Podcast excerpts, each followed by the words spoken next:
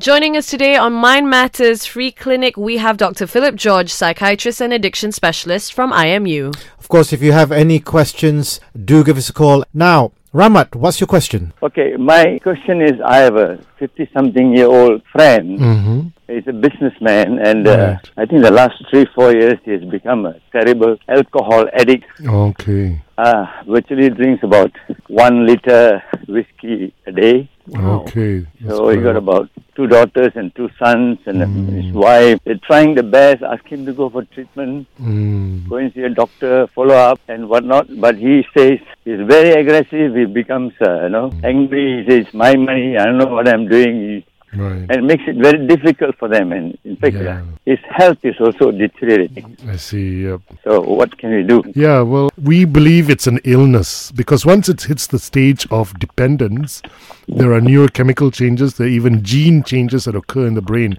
So it's no more willpower. Nobody has control over it. Uh, one of the most important things that happens when people who have addiction is they don't believe that they have a problem. So that's a stage in addiction called pre-contemplation. They believe there's nothing wrong with them because, you know, they can still work, they can still get money, and so what's wrong with their drinking, and, you know, even if it's one liter a day. But when they start to lose things, like, you know, when family says, look, we've had enough, we have to move out, and you sort out your health problems on your own if you don't want us to help, then they may go into contemplation. Okay, maybe I need to change. And then after that, you know, they can maybe seek professional help to get them into determination. And when they get into determination, we can go into action. And action means first starting off with detox, because people who've been drinking this much will definitely have very severe withdrawals, including fits and seizures. Uh, so detox would be important. And then after that, relapse prevention or rehabilitation.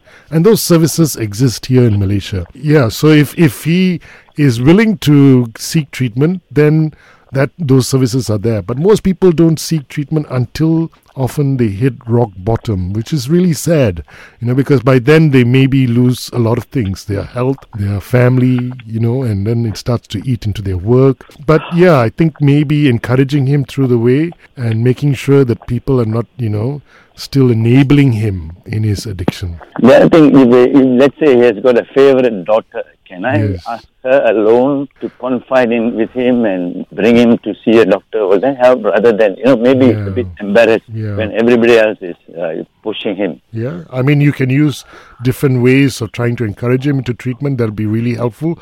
But you have to make sure that the daughter is at least a teenager and above, because yes, it can yes. have a huge psychological impact on her as well. She just finished her university studies. Yeah, okay. yep. She, she'd be the right age to encourage him, yes. Right. And if she comes along with him, I think it'll be even easier for him to think about change.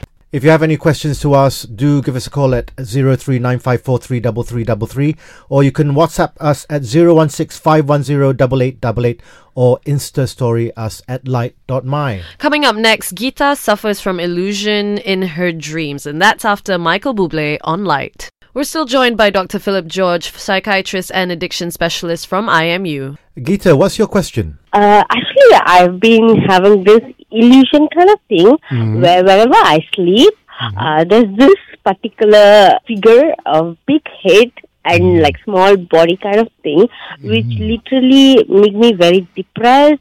It's like, keep on telling me like, this is not your life, this is not what you need, like the kind mm. of very negative kind of thing, and I've been getting it constantly, you know, so I'm not sure like what should I do, is it just my right. illusion or something? Yeah. So this happens every night? Uh, recently it has been very frequent. Mm. Last time uh, back when I was in uni, I used to have this, right. but I, it was like one and off, so I thought is this like some dream kind of thing, but recently I've been having it a bit more, and it's yeah. very stressful whenever I have it. It's like, I really can't sleep, mm. I can't do anything, you know. Yeah, but does it happen during the day? Uh, the day, not that really. Whenever like I close my eyes, I'm like trying to relax and the thing like appears. Right, okay. Well, the hallucinations can be true or can be false. Hallucinations are okay. seeing or hearing things that are not really there. An illusion is okay. misinterpreting a a stimuli. For example, you know, you have your curtain and you wake up in the middle of the night and you look at the curtain and think there's a, it's a monster. That's an illusion because okay. the curtain is the stimuli. Okay. But when you see and hear things that are not there, it's a hallucination. So false hallucinations okay. can include hallucinations that occur in between your full wakefulness and sleep. So, you know, you have different conscious levels. You're fully awake and your conscious level is on the top. But then when you fall asleep, you're in a different conscious state. So in between that, you can have what is known as hypnagogic hallucinations. That's, you know, okay. hallucinations that occur just before you get to sleep. Now, these things are not an indication of illness, but they can be an indicator of you not managing your stress well. So they most probably are things that are happening in your life that are stressing you out and you're not actually dealing with them, or you're not actually doing things to help manage stress. So, you know, we have things that are under our control and then we have things that are not in our control.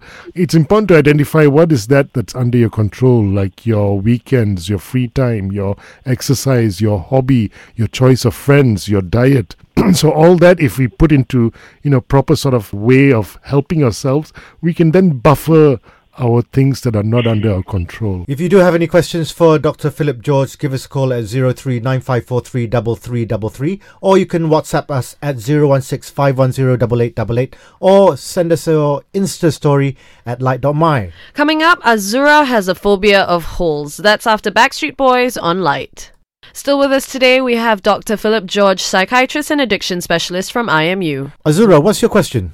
So I have this phobia of holes and bumps. Um, I googled it and it's called right. trypophobia. Because yep. growing up, I was allergic to fur. So I had allergies all over my, I, I um, rashes lah, all mm-hmm. over my face, my body, my hands. Yep. There were small bumps, they were red and mm. they were disgusting. So until the age of eleven, I had these allergies. Right. And then from then on, I just couldn't look at patterns, clusters of holes mm. the same way again. It would just creep me out and yep. gross me out. So I don't know how to overcome that. Yeah. So my question for you is, how do I get over this ridiculous phobia? Because I'm usually not afraid of anything, and it's really annoying that yeah. this phobia annoys me. Well, Azura, I think the first important thing is good that you realize it's ridiculous, because, you know, there's a big difference between delusions and phobias. When phobias are, you know, irresistible uh, fear and anxiety over a non-fearsome object or, you know, experience. And so, yeah, overcoming phobias is something that takes time. Um, usually it is sort of symbolic of an experience that you've had in the past as a child, yeah. especially. And so, you know, trying to resolve that would be one way of trying to resolve your phobias. But usually we do recommend this exposure therapy, and that's done gradually. So, you know, it's uh, de- it's what we term as desensitization. So desensitization needs to occur with a professional or a therapist who first teaches you ways for relaxation and then mm-hmm. takes you through this fear that you have in your mind, you know, starting with the minimalist uh, sort of vision or imagery of the fear, and then going on to actually real exposure of seeing holes or touching holes, and, you know, then overcoming your fear. Sometimes medication plays a role, especially if the anxiety is too intense, because the medications can actually help to reduce the anxiety while you deal with the exposure therapy. And eventually, most people do overcome their phobias, you know, and uh, as long as it doesn't interfere with your day-to-day life, then I think you're in recovery eventually. Okay, but don't you think phobias are like allergies, they change?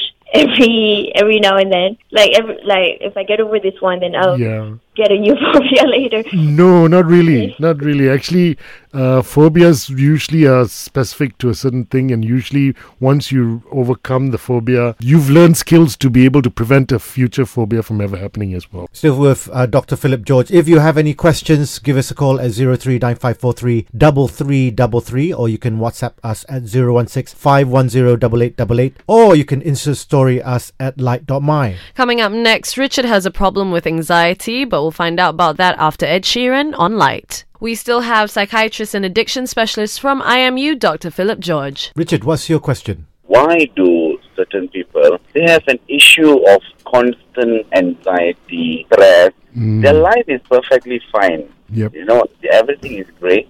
But then at sometimes they always think about always the bad things keep on happening. Mm. It's not happening, but it's like a delusional kind of thing. It's right. like always constant anxiety and depression.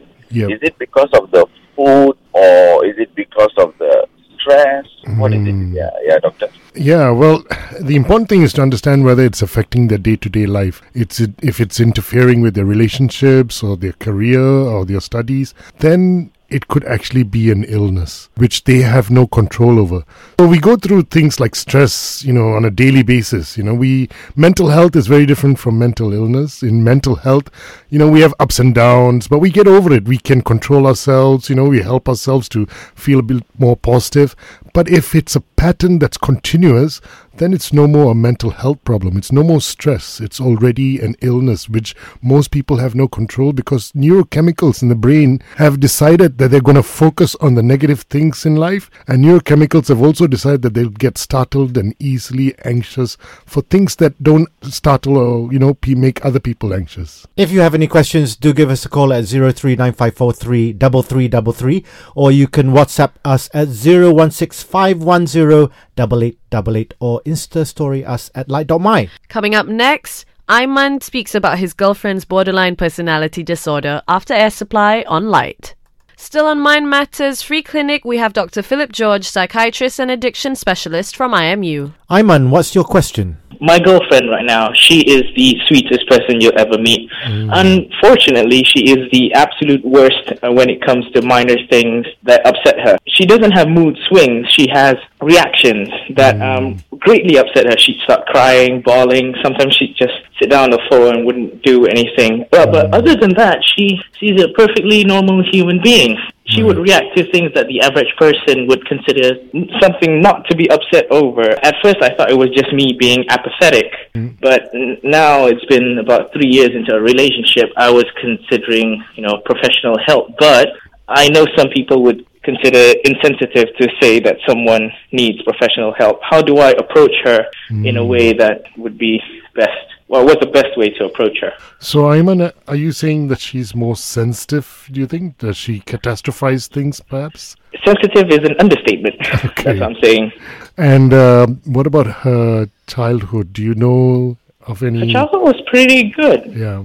Uh, that's what I have to say. But her parents are currently going through a divorce, but not right. a bad one. Right. So did she have abandonment issues, you think? Hmm. She did mention something along those lines, yes. Yeah. Yeah. So it sounds like an emotional dysregulation syndrome, um, okay. because if it's too short a period, then it can't fit into a mood disorder. Typically, people who have depression may have, you know, bouts of feeling irritable or feeling sad, but they continue on for at least two weeks, a minimum mm. of two weeks continuously. But if it's not affecting a day-to-day life and it just happens, you know, briefly, may last for a day or two, then I it see. may be more of an emotional dysregulation syndrome. And uh, with that, uh, psychological therapies actually play a very, very important role. It'd be useful to maybe get her to think about seeing someone, especially if it's interfering with your relationship. And, you know, I think it'd be good for you to also accompany her. And sometimes partner therapy also can be beneficial in this whole process, because you'll understand how to support her and provide her, you know, the strengths to help her to control emotions as well. And that was Doctor Philip George, psychiatrist and addiction specialist from I M U on Mind Matters Free Clinic.